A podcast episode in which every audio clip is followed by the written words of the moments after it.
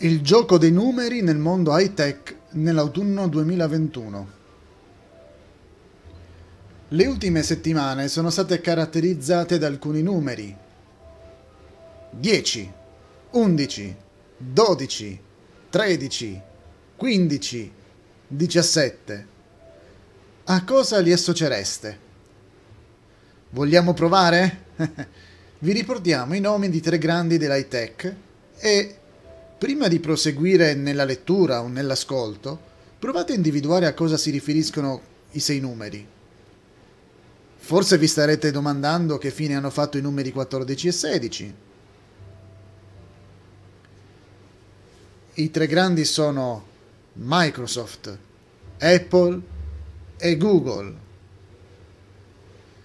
Proviamo ad associare questi numeri alle tre grandi aziende.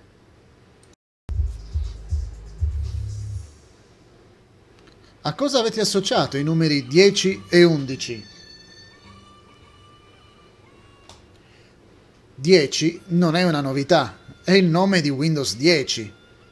A differenza delle precedenti generazioni di Microsoft Windows, con l'arrivo del nuovo Windows undici non sarà alla portata di tutti. Infatti nel passato, ogni volta che usciva un nuovo Windows, si poteva acquistare a scatola chiusa la versione di aggiornamento, sicuri che si sarebbe potuta installare in un vecchio computer.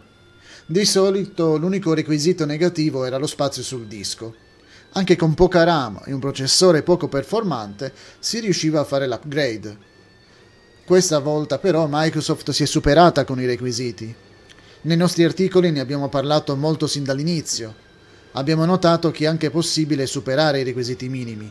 Comunque, Windows dieci continuerà a essere presente nella maggioranza dei computer ancora per diverso tempo. Passiamo al numero dodici. A cosa l'avete associato? Nei giorni scorsi anche Google ha dato un numero. Si tratta di Android dodici. Lo ha messo a disposizione per alcuni produttori sviluppatori. Prossimamente alcuni dispositivi dovrebbero essere invitati a fare l'aggiornamento alla nuova generazione del sistema operativo mobile più diffuso. Adesso passiamo al numero tredici e poi anche al numero quindici. A cosa avete associato questi due numeri?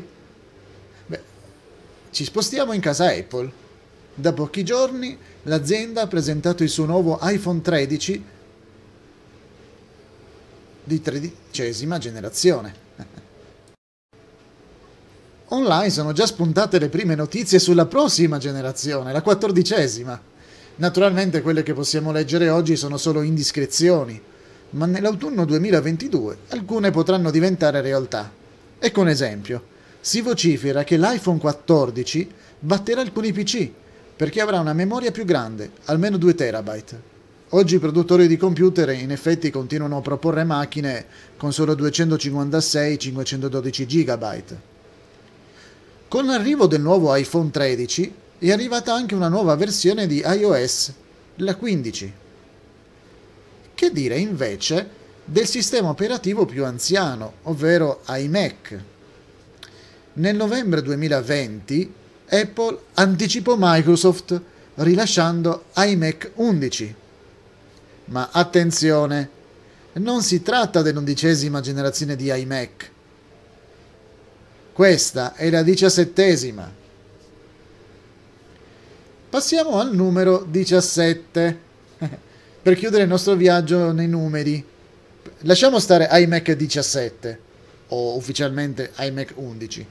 Torniamo nel mondo Microsoft. In contemporanea con Windows undici, Microsoft ha rilasciato anche il suo nuovo Microsoft Office duemilaventuno, di diciassettesima generazione. In questo articolo, in questo episodio, abbiamo riportato i numeri che le tre grandi principali aziende del settore informatico e mobile stanno dando in questi giorni. Speriamo di esservi stati utili.